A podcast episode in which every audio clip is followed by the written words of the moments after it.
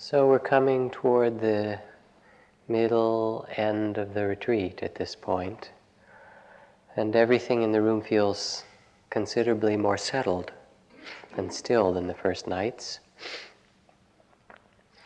This evening, I'd like to speak in a way that addresses where we are now in our practice and also that begins to address the movement of this mindfulness that we practiced and this understanding into the world outside. And I'd like to do that as a balance or, or as a connection with the last two evenings' talks. Last night, where Rodney spoke about silence and the silence that's outside of time. And the night before, the characteristics that are just here to be experienced. Those are a way both of stepping outside of the past and future and just being in the present. Another dimension of practice is the perspective that also teaches within time. And one of the central understandings for us to discover in ourselves is the power in the mind of conscious intention or purpose within time. The sense of energy or an intention in our inner life is fundamentally neutral. If you study Buddhist psychology, the will to do is a neutral energy that can be directed or shaped in skillful or unskillful ways. So the Dhammapada, the verses of the Buddha, begins Mind is the forerunner of all things. We are what we think or what mind creates. Speak or act with an impure mind or heart, and sorrow follows you as surely as the wheel of the ox cart follows the oxen that draws it. Mind is the forerunner of all things. We are created out of our thoughts. Speak or act with a pure heart or mind, and happiness follows you as surely and unshakably as your own shadow. So we imagine, as Rabindranath Tagore says, that our mind is a mirror, that it more or less accurately reflects what is happening outside of us. On the contrary, our mind itself is the principal element of creation. The power of mind is great. It to create and to destroy. Remember, two nights ago I talked about all those 28 civilizations, from the Egyptian and the Sumerian to the contemporary ones, or our cities. Where did those come from? Somebody had the idea on this hillside to build a house, and then it became a mansion, and then it became a, uh, actually, it was a place for, for a while, it was an old, old person's home. And then somebody said, well, let's turn it into a Catholic monastery and envision that and put this part of the building there and extend that there and put a bowling alley there. That's how it went, isn't it? Those fathers knew what they were thinking about. But the whole city of New York is the same. First, somebody pictured mm, World Trade Center about that high, I think, and drew it. All these other people thought of it, and then they put it all together and built it. It's not just building it, however, as we know. That same power is the destructive power that was going to bomb Iraq back to the Stone Age during the Kuwait Iraq War, or that has destroyed hundreds and thousands of cities and towns around the world by the force of prejudice and hatred and greed. So, this is the mind or the heart. It can create all kinds of things. Now, a long, long time ago, before you were born, there was a Buddha before this Buddha, Siddhartha Gautama, named Dipankara Buddha. He was the prior Buddha to Siddhartha Gautama.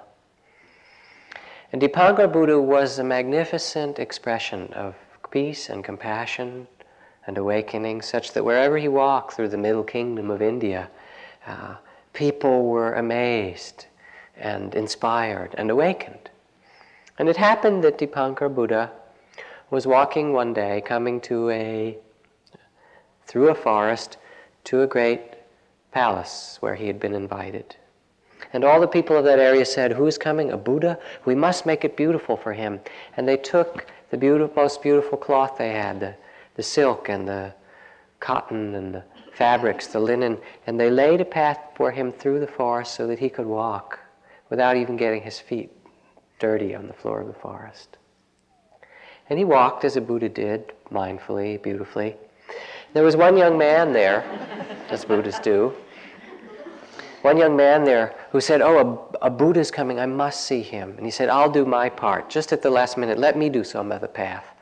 But it happened Dipankar was walking along before he had time to get the proper cloth to finish his part of the path, and there was mud in that. So he looked, What shall I do? And he lay himself down. And he said, Let the Buddha walk upon me. And in this way, I will provide ease for him and honor him. And this great being, Dipankara Buddha, walked along the path with this tremendous grace and beauty.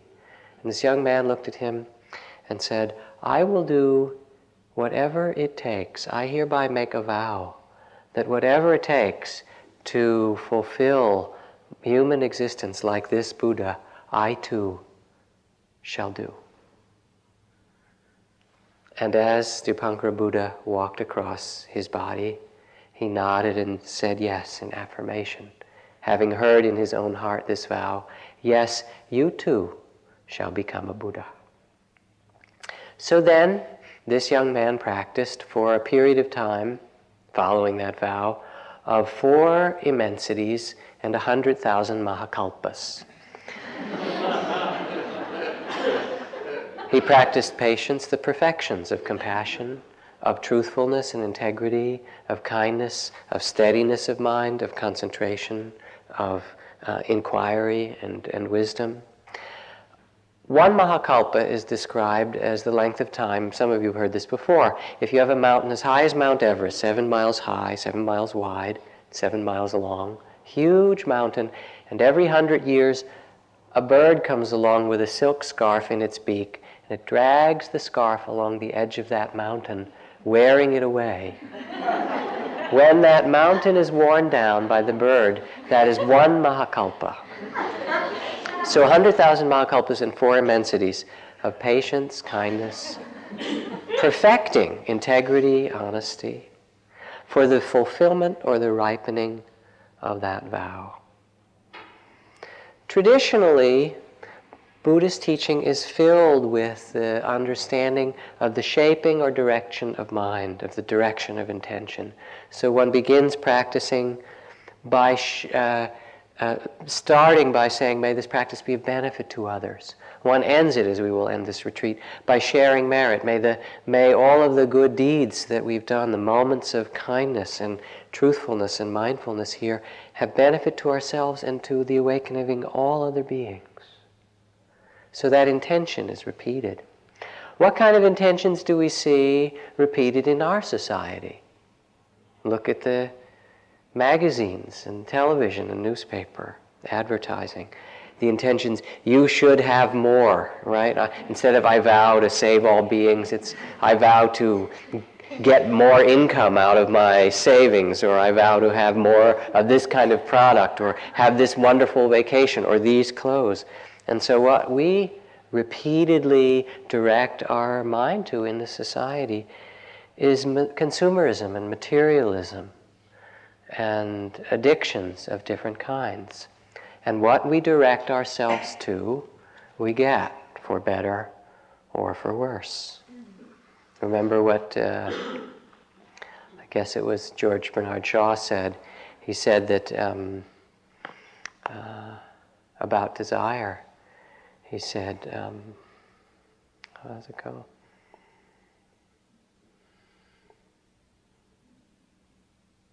Something like, oh, I can't remember the exact phrase, but uh, there are two difficulties with desire um, getting what you want, um, not getting what you want, and getting it. And e- either of those is difficult. Did, what did you do in school today? A father asked his teenage son. Oh, we had lectures on sex was the boy's reply. Lectures on sex, well, what did they tell you? Well, first there was a priest who told us why we shouldn't. Then a doctor told us how we shouldn't. And finally, the principal gave us a talk on where we shouldn't.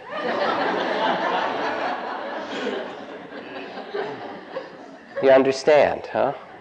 That whatever is repeated and directed becomes the way the mind is shaped. The power of intention of the heart is understood and taught from very young in the Buddhist countries um, through a series of stories called the Jataka tales, or the tales of the birth, so the birth stories of the Buddha before he was Siddhartha Gautama on those 100,000 Mahakalpas of um, training lessons. And again, a long time ago, before you were born in this incarnation, the Buddha was born as a beautiful parrot in the forest. All these children in Asia know these stories, they love them. And this parrot had resplendent feathers of every rainbow color.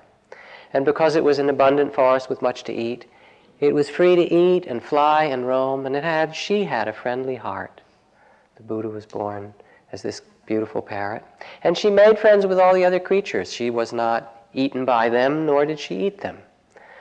She made friends with the wolf and the bear and the lion and the mouse, and so forth. Well, one day,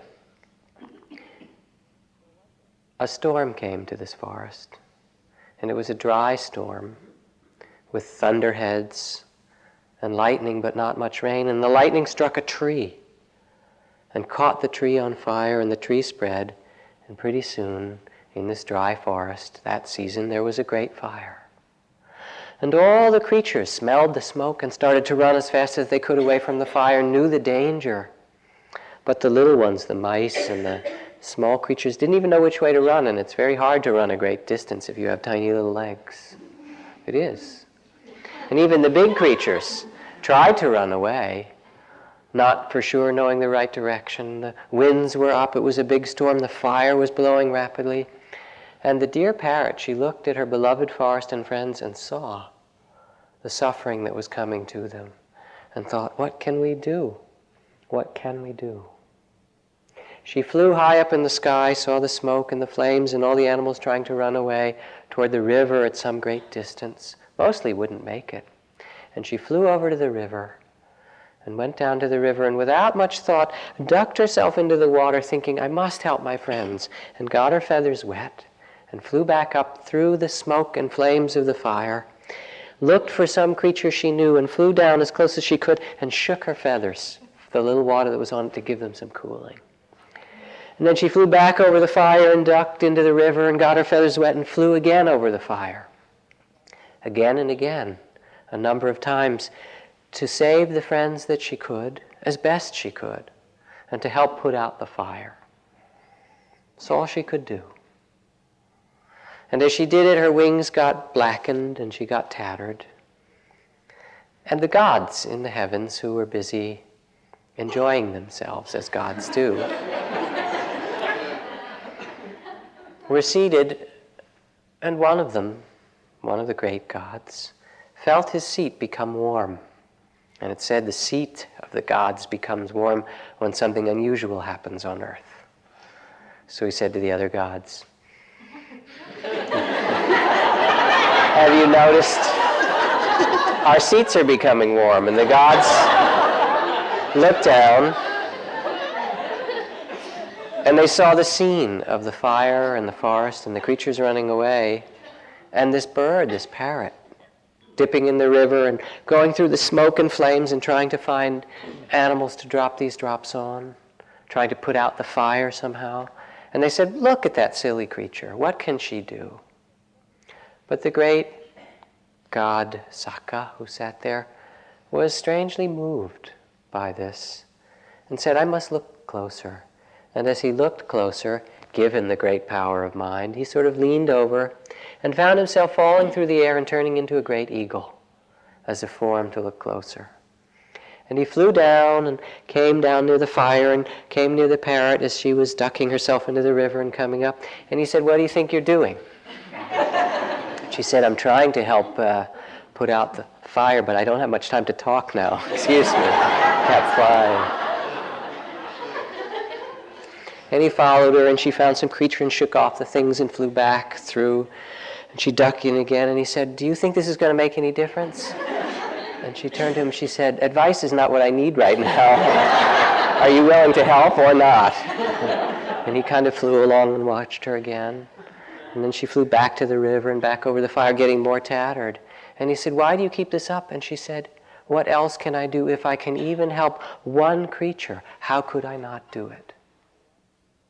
And it stopped the eagle in flight. And he was somehow touched in his heart. And he thought, if I could not, if I could help even one creature, why would I not do so? And a tear began to roll down his cheek. And of course, as you know, when the gods begin to cry, it's not a small event. And the clouds that were there and the windstorms with the gods began to weep. And the rain poured down, hissing on that which was hot, putting out the fire, saving the little tiny creatures and the large creatures and the whole forest. And then the eagle, in his own way, paid his respects, flying around the parrot, and said, You are indeed a great being. And he bowed to her in his way and honored her and said, I see for you a great future, and then flew back up to heaven. And that is how she put out the forest fire. When the Buddha was in the palace growing up, as Mary described, in these beautiful circumstances, winter and summer palaces, all the best things guarded from the sufferings of the world, he went out in the streets to see what the world was really like. And as Mary mentioned, he came across the four heavenly messengers. First, he saw a very old person and said, Who does that happen to? And this charioteer said, Why, everyone, if you're lucky. And then he saw a very sick person. He said, Who does that happen to? In their filth. The charioteer said, Why, almost everyone. Whew. And then he saw a corpse, his first dead body. Remember the time you first saw a dead body? And he looked at that long and hard and said, And to whom does this happen? And the charioteer said, to everyone. And the fourth time he went out from the palace looking out in the land, the fourth of the messengers, he saw a yogi, a renunciate, a person with their head shaved, wearing a robe, a tattered robe. And he said, Who is that person? And the charioteer said, That is a yogi, a renunciate, a monk, who has given up the normal life of the world to seek a freedom in the midst of all of birth and death, to find that great freedom that's possible, spiritual freedom of the heart in this life. And the moment that the Buddha saw that being, that monk, he took a vow again. He said, I too, in this life, will seek that liberation, that freedom for myself and for all beings. Now, Ajahn Sumedho, my good friend who I mentioned with, about the bees the other night, remember? um, who was the abbot in England. When he and Ajahn Chah first came to the West, they went to England and they came here to IMS in that first trip. They were invited to start a monastery in England by the um, English Sangha Trust. And all the English Sangha Trust had was sort of a rundown apartment in a sort of working class section of London that was kind of poor. But they took it because that was what was offered and what monks do. And so Ajahn Chah left Sumedho there with one other junior monk to start a little monastery. And part of the principle of their practice is to go out every day with an alms bowl to have people give food. And so that's part of the practice of renunciation that you go, and even if people don't give you food, you simply go out every day. It's also a way of educating people about the life of those who give up everything and are supported just by what comes. So they'd go out walking in the streets in London, nearby or in the park, every morning with their bowl, usually get nothing. After a while, some of the kids talk to them and would, you know, put in an apple or something once in a while, but mostly nothing. One day, Ajahn Sumedho was walking through the park with his begging bowl, kind of dignified way. And a man, an older man, came jogging by, and he stopped, looked at Ajahn Sumedho, and he said, What are you? Who are you? And Ajahn Sumedho said, Well, I'm a forest monk uh, from the traditions of the forests of Southeast Asia, and I'm out with my alms bowl as we do every morning in case people wish to offer food. Um, the man said, Well, what are you doing in London here? He said, Well, we've been offered this little apartment nearby by the Sangha Trust, so that's our monastery. But we really generally live out in the forests and more in the wilderness. The man looked at him and he said, Well, I have a forest I've been planning to give away to someone to take care of. Would you be interested in being trustee for this forest, this beautiful forest, some hundreds of acres? And they had a discussion. At the end, he bowed to him. He said, Then I hereby offer you this forest. Come and see it. Right? So he didn't get much food, but he got 400 acres in Kent. That's kind of like getting 400 acres in Westchester County or something like that, of exquisite land given. We asked Ajahn Chah why it was that he had his monks go out every morning with their begging bowls. And he said, of course, it's because it's their practice to learn renunciation, to teach people the lives of monks. But he said there's another equally or maybe more important reason. And that is that you must remember, he said to his monks, that you are the fourth of the heavenly messengers. So that when you go out, you don't know who will see you and what it will touch in them, and what vow it might awaken in those other beings who see your presence. The day for a monk is filled with the creation of intentions to awaken. You get up, bong, bong, there's the gong in the middle of the forest. You wake up at 3 or 3:30 a.m. You come, you chant, you sit, you walk together back in solitude. And the first things after you wake up is you do chanting Iti piso bhagavarahang samma sambuddho. You honor the Buddha. I honor the awakening of the Buddha and the Buddha nature in all beings. I vow in this day to bring that awakening to my life and to the earth. I honor the Dharma, the awakening to the law. I honor the Sangha, that we all awaken together. So it's a praise to the Buddha, Dharma, and Sangha, and that we might all awaken together. And then you dedicate your day. Dedicate, may, the, may what I do today bring merit to all, another vow you take. And then there's a chant, Gesa, Loma, Naka, Dajo Tanta, which is hair on the head, hair on the body, nails, teeth, skin. You begin to chant the 32 parts of the body liver, heart, intestines, blood, you know, lungs, all of that. You go through that and you chant that to say, I do not possess this. It's just these parts operating. And may I remember this through the day and use this body that I've been given to awaken. And then you do a chant about the four heavenly messengers of sickness, old age, and death. Maranampi dukkang, maranampi dukkha. There is the suffering of death. We are all, every single one of us, to experience that, the suffering of aging. May I remember this and dedicate my life, knowing that there's aging and loss and death, to compassion and to freedom of the Buddha in the midst of it. It's like Thich Nhat Hanh who teaches these gathas or poems that one does, even, you know, as you take a meal, may this meal bring the strength to awaken. Or as you drive before you get in your car, this little poem, I enter my car, may I drive in a way that brings safety and compassion to all beings.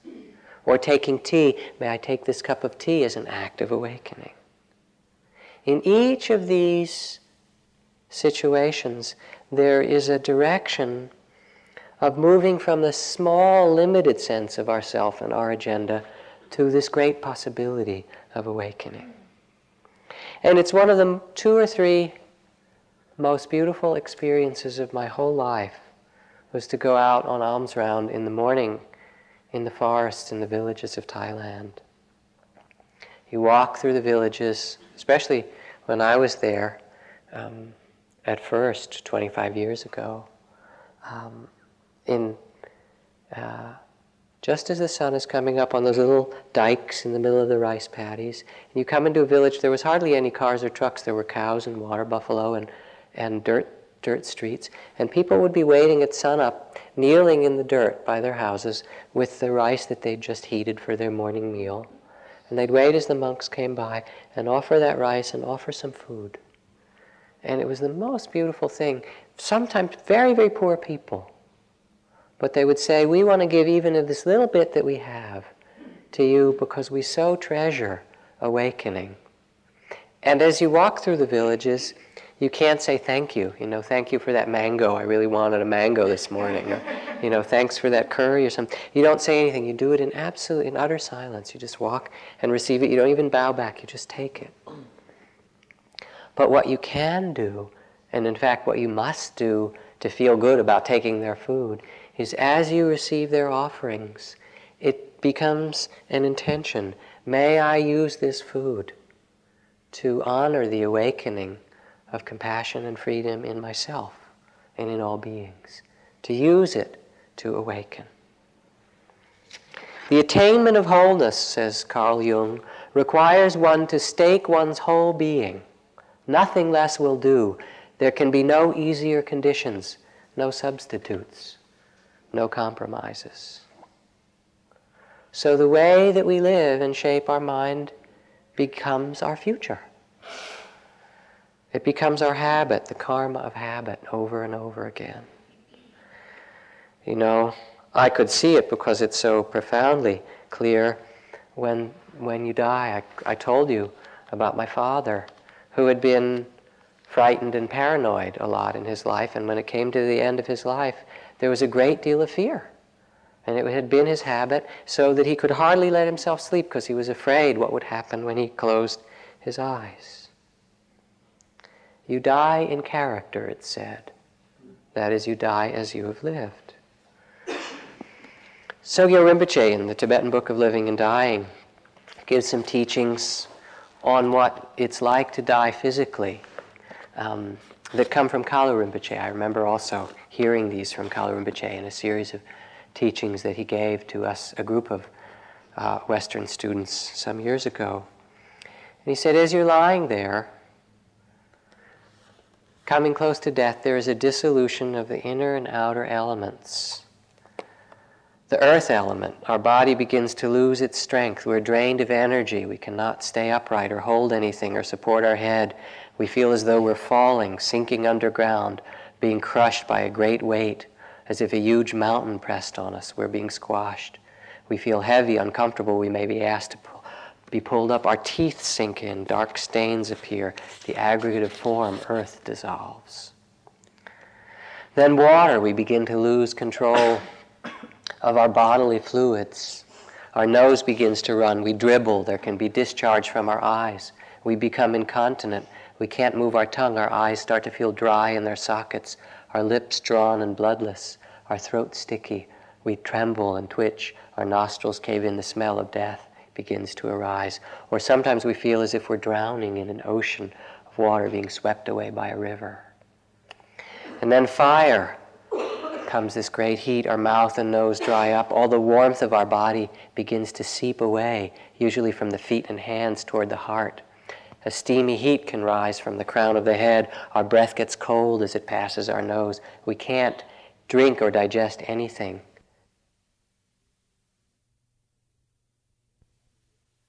The aggregate of perception is dissolving, confusion comes. And then in the middle of this, we can experience the in, inwardly that fire grows. We can feel we're being consumed in a flame in the middle of a blaze, even in the summer. And then the air becomes harder to breathe. The air seems to be escaping through our throat. We rasp and pant. Our breaths are short. Our eyes roll up, breath becomes labored, and we feel ourselves slipping away from contact from the world. And then great winds arise that move our consciousness.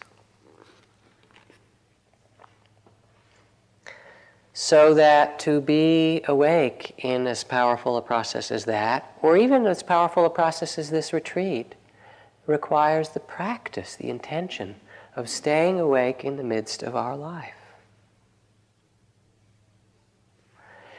Some of you may have read long ago the book about Ishi, who was the last of a particular Native American tribe in California. He was kind of befriended by some anthropologists at Berkeley and wrote they wrote down his story and spoke of his life. And just before Ishi died in that book, it speaks of he taught to the Kroebers who took care of him uh, one secret set of chants that the members of his tribe were asked, uh, vowed never to teach to anyone outside of their own numbers. And the particular chants and teaching that he taught them, he had to teach them. Because they were the songs and the chants that would sing you to your ancestors when you had died. And since he was the last of his tribe, no one else could do that for him. And so he had to entrust those secret songs and chants to these people who were the people that had destroyed his tribe, so that when he died, they could be with him and sing him to his ancestors.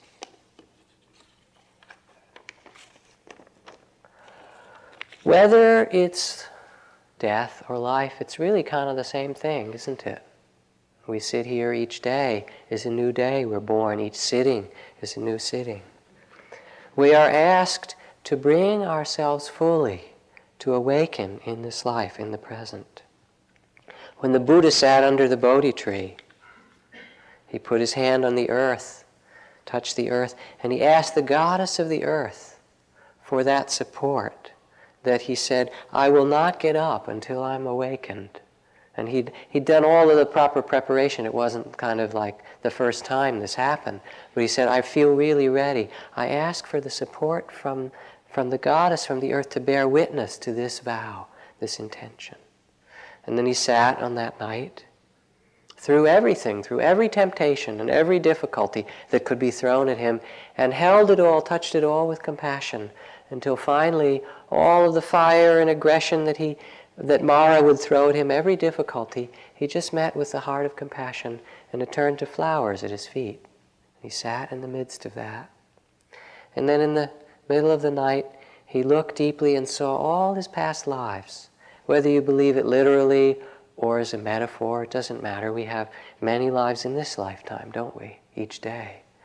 And he saw them created according to karma, how he acted, created the conditions that would happen in the future, and how others would treat him from birth to birth. And then he looked and saw the lives of other beings over and over. And finally, in the center of that, he found that place where he stepped out of the cycle of suffering and reaction of birth and death, out of that small sense of self, and came to nirvana, to perfect peace and compassion, where he wanted nothing in the midst of that all, where he had untangled himself from all those reactions and that whole sense, small sense of self. And he became free. Now, our practice isn't to honor that, but it's to re experience that in ourselves as the Buddha. When we awaken, we also discover that what we find, that freedom, was always here. It's no place else, it's always here. However, even though it's always here, we find that we need to reawaken over and over. Enlightenment after enlightenment, someone said, or another teacher said, today's Satori is tomorrow's mistake. Right? that you can't get it, well, now I had that enlightenment yesterday. But rather, it comes again and again, moment to moment enlightenment. I have some friends who've done long practice in the Buddhist tradition where they do dream yoga, where you cultivate the, the power of being awake during dream time and lucid dreaming. And the way that dream yoga is done, it's done in the middle, for example, it's taught in the middle of a three year Tibetan retreat after a couple of years of very intensive practice. And part of the awakening of lucid dreaming, of that power to stay awake, comes from all the practice you do prior to it. And then for two or three weeks as you start dream yoga, you make the resolve over and over during the day I will be awake and fully aware as I fall asleep. I will be fully aware as I dream. And you say that over and over and over again. And then at some point, after a few weeks of reciting that with some other vows and prayers, guess what happens? And the very and the powerful concentration that's developed is that you're awake during dreams. Intention in meditation is very strong when concentration gets strong. So that in the kind of deeper levels of meditation and the teacher training that one might do in Asia in certain monasteries or certain points in practice, the mind becomes quite malleable. And if you're really concentrated, uh, you can direct it quite quickly. And you may say, as you sit and you get still, may rapture arise. And you just make that vow, and your body's filled with rapture. May uh, concentration arise, and you become very steady. Or you may direct in that malleability the intention to say, May I see uh, the arising and passing of all things, as I've seen before, this very deep experience of all things like dissolving and appearing. And if you have very deep presence and concentration, and you make that intention, it appears before you. It's quite a wonderful thing. May I be filled with light. Guess what happens? Filled with light as a yogi. So that's part of kind of advanced training in meditation. but it's there, and then it's worth talking about because it's not that far away. I mean, um, certain people have temperaments that allow them to concentrate easily, certain don't. And you don't need those experiences to become wise.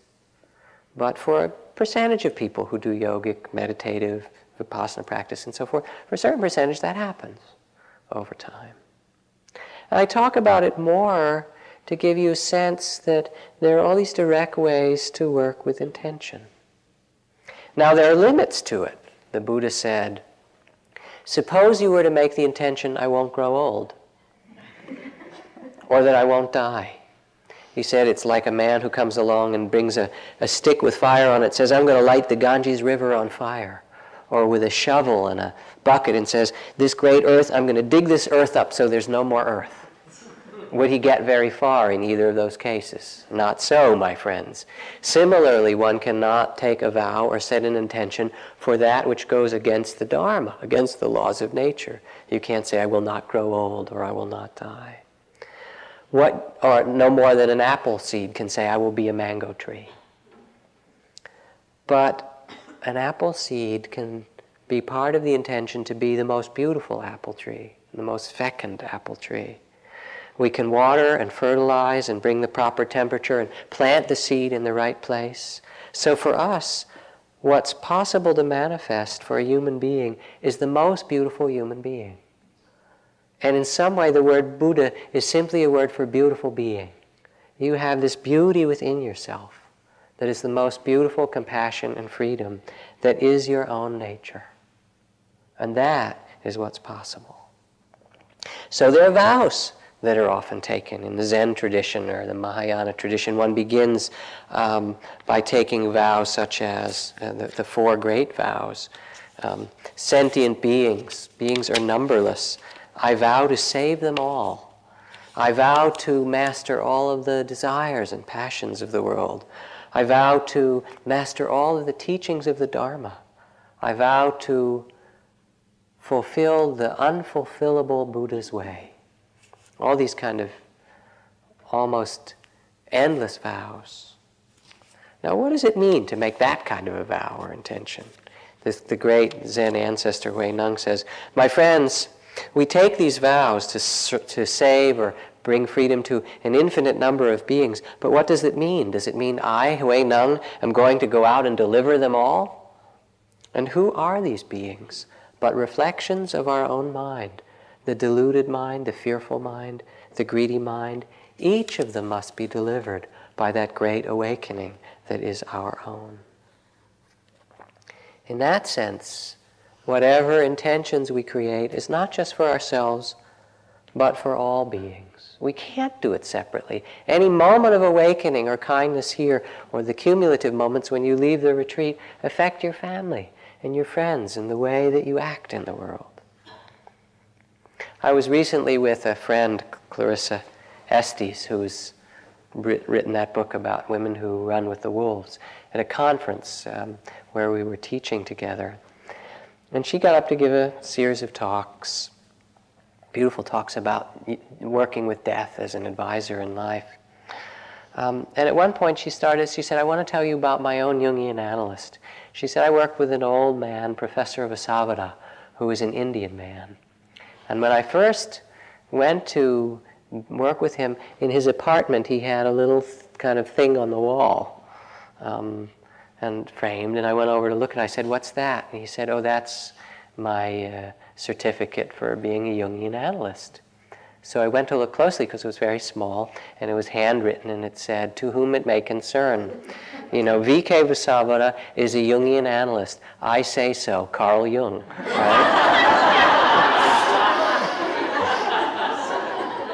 But she said what drew her to work with this man was that she was at a big gathering of Jungians. She was just beginning to study this in Zurich, and Switzerland is a pretty formal culture, and the Jungian culture is also a very formal and staid culture in a certain way.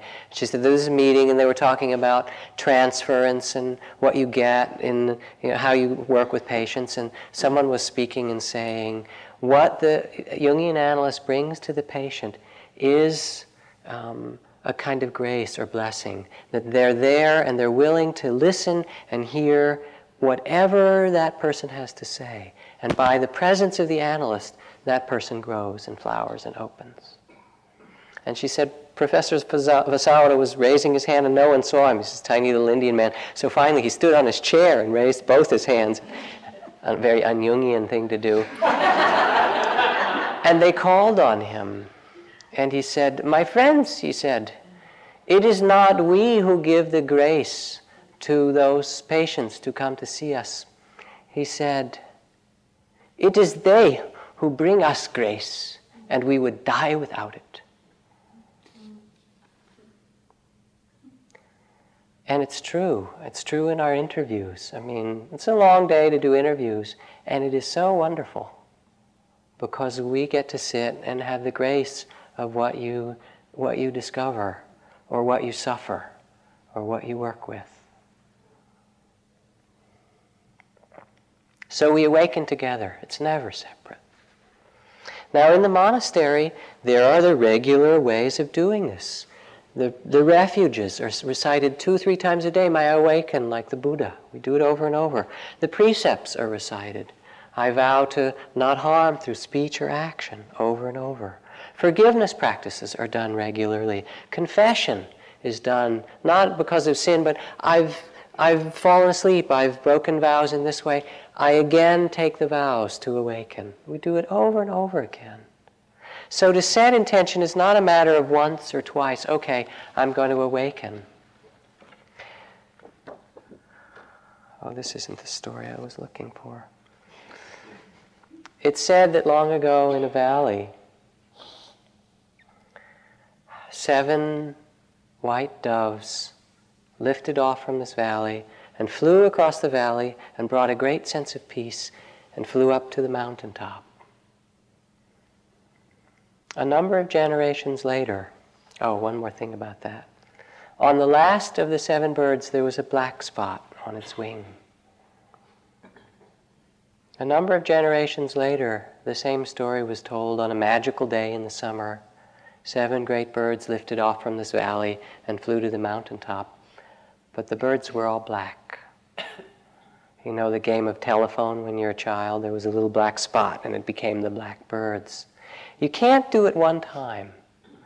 The setting of intention will get lost if it's one time. But it's done over and over again to feel, renew that possibility that we can awaken. Even in the midst of difficulty, Rabindranath Tagore's poem, I thought my road had come to its end and the time come to take shelter in a silent obscurity. Everything was at its end.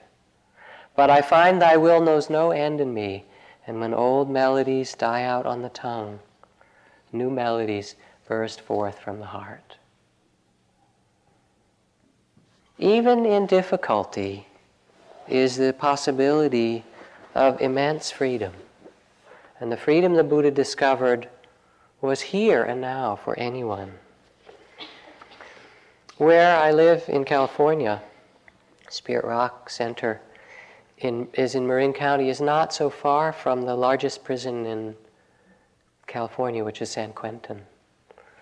And some of the Sangha members work in San Quentin, doing various things there. This is a letter not from one of our community members, but from uh, another person who I just barely know, a, a teacher who runs a group in the prison named Gary Zukav, a writer. And he wrote it to the people in San Quentin a little bit after the time of the Los Angeles uprising or riots, whatever you call it. He said, My dear soul brothers, I think of you often and I miss you. Our time together was the best men's group I've ever attended. Imagine that. He said, and I'm so happy to have made our connection. I've been watching the LA riots, as many of you must, with many great feelings. Looking at all the actors involved Rodney King, Reginald Denny, the police, the rioters. The most wonderful aspect of this drama for me was Rodney King's talk on television. Is it not remarkable how the journey that he has taken through a terrible and humiliating beating has allowed him to be able to give a message of love, reconciliation, and healing to the entire world with an authority that not one human being can deny him. Can you imagine the impact that would result if Reginald Denny joined together with Rodney King in asking the human family to live together consciously and lovingly? My friends, the same thing is possible for you. Can you appreciate that you are living in one of the most intense environments of fear and separation on this earth? And do you not see that it too, your experience in San Quentin prison, will give you the inner understanding, can give you the inner understanding and authority to live and act and speak in this world that no one can deny you and that needs it so much? Of course, I'm suggesting that this is exactly the case. So the freedom that the Buddha speaks of is not far away. And the power of that intention and the power of the heart, of the mind, is to discover that again and again where we are. Now, the danger in this talk about intention is that you might confuse intention with will or effort. I'm going to make myself this way. I'm going to make myself into a Buddha. I'm going to make myself compassionate. You know, I'm going to make myself concentrate and have those experiences he talked about, right? Or I'm, or whatever it happens to be. And that's not what I'm talking about. That's fighting against yourself. That struggle.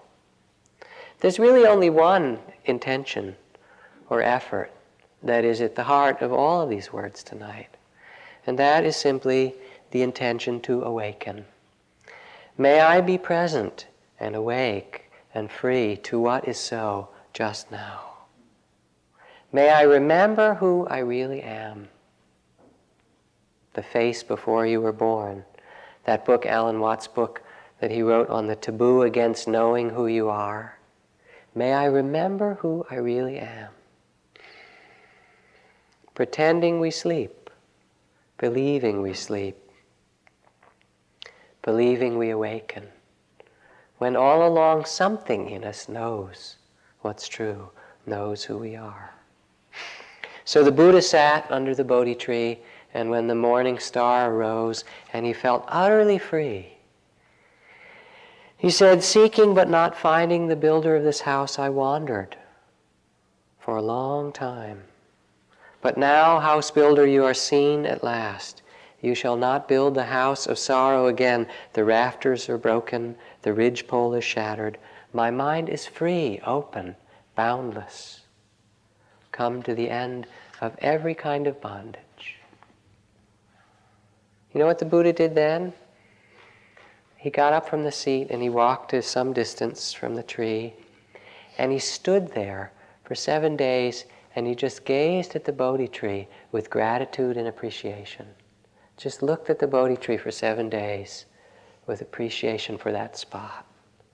Then he did, there's places where he did his walking meditation, and if you go to Bodh Gaya where this tree is, again, this is a great myth. It's one of the world myths, so you needn't take it literally, but it's fun to talk about it in that way, and who knows, it might be true. Anyway, if you go there, there are these beautiful stone lotuses near the side of the Bodhi tree that are set in the ground, which are his walking path. It's a stone lotus for every step the Buddha took. We become what we seek. We are what we seek. What we seek most deeply is our true nature. Everyone knows that the drop merges into the ocean. Few remember that the ocean merges into the drop. That what we seek is our true nature. And it has a wonderful power when we rest in that to transform the world around us. So, my good friend and teacher, who's been here a number of times, Maha Ghosananda, a Cambodian monk who's now the patriarch of Cambodia, led a peace walk during the elections in Cambodia about six months ago through the mountains, through the Khmer Rouge territory, with a number of other monks and nuns and lay people. 500 people walked. They rolled a grenade out at them and machine gunned them when they were in this temple, and people were injured, and they just kept walking. They said, if we who practice peace can't bring peace to this country, who else could do it? So they walked. And people would come, even the soldiers would come and put their rifles down by the side of the road and bow when they walked by and say, Please, we don't want to kill anyone anymore. Please help us find peace. And his intention, he said, with every step, we make the intention, may this walk, may our steps bring peace to this land. And that was the chant they did, the vow, may our walk bring blessings and peace from every step. I kind of wonder why the Pope and the head of the Eastern Orthodox Church, you know, and the great sheikhs and mullahs from the temples in Turkey and Cairo don't all go hand in hand together and walk through Bosnia, you know, and say, stop this.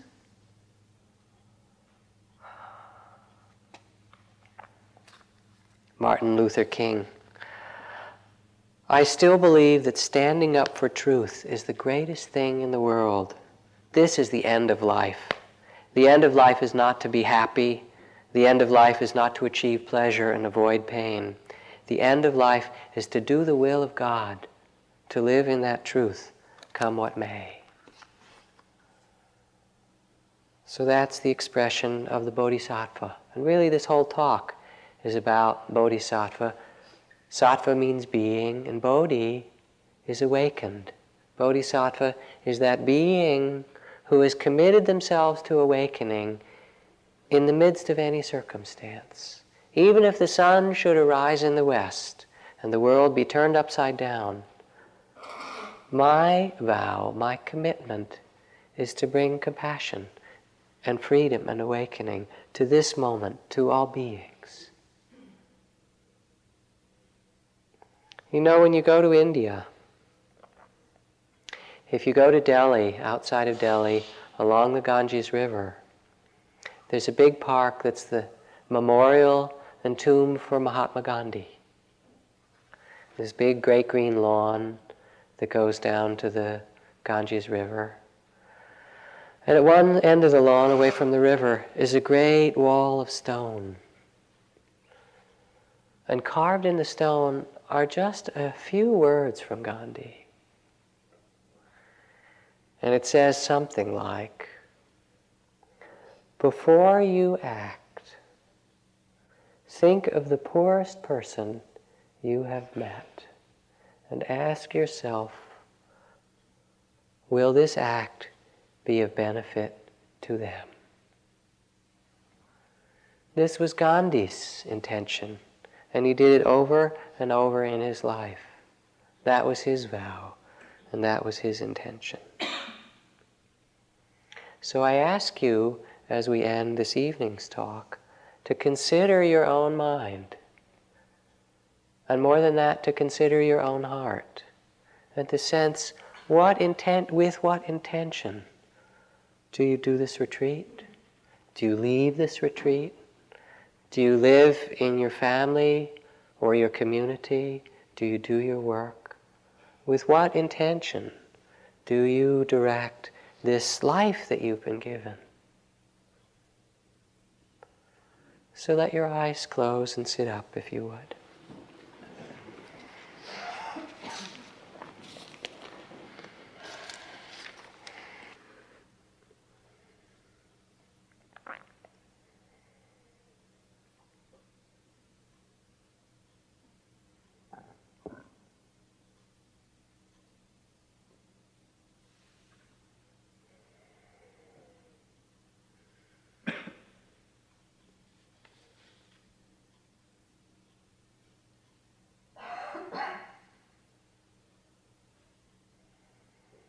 It's very important that you understand the essence of intention, which is beauty.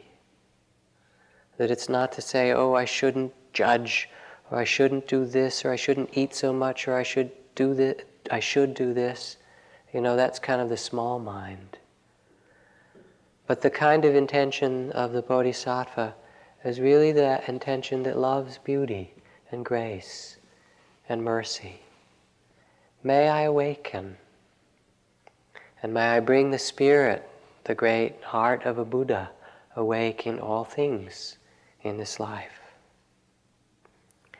So I end with a poem that is not a Buddhist, but a Christmas poem, because it's important to honor that this awakening has so many forms. When the song of the angels is stilled, when the star in the sky, you know, that same star that was there for the Buddha seemed to be there in Bethlehem, when the star in the sky is gone, when the kings and the princes are home, when the shepherds are back with their flock, may the work of Christmas year round begin to find the lost, to heal the broken to feed the hungry, to release the prisoner, to rebuild our nations, to bring peace among peoples, to make music in the heart, and to find freedom in the world.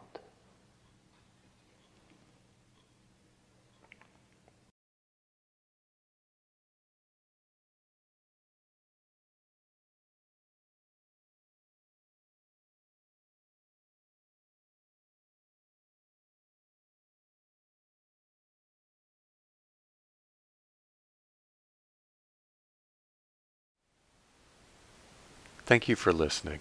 To learn how you can support the teachers and Dharma Seed, please visit dharmaseed.org slash donate.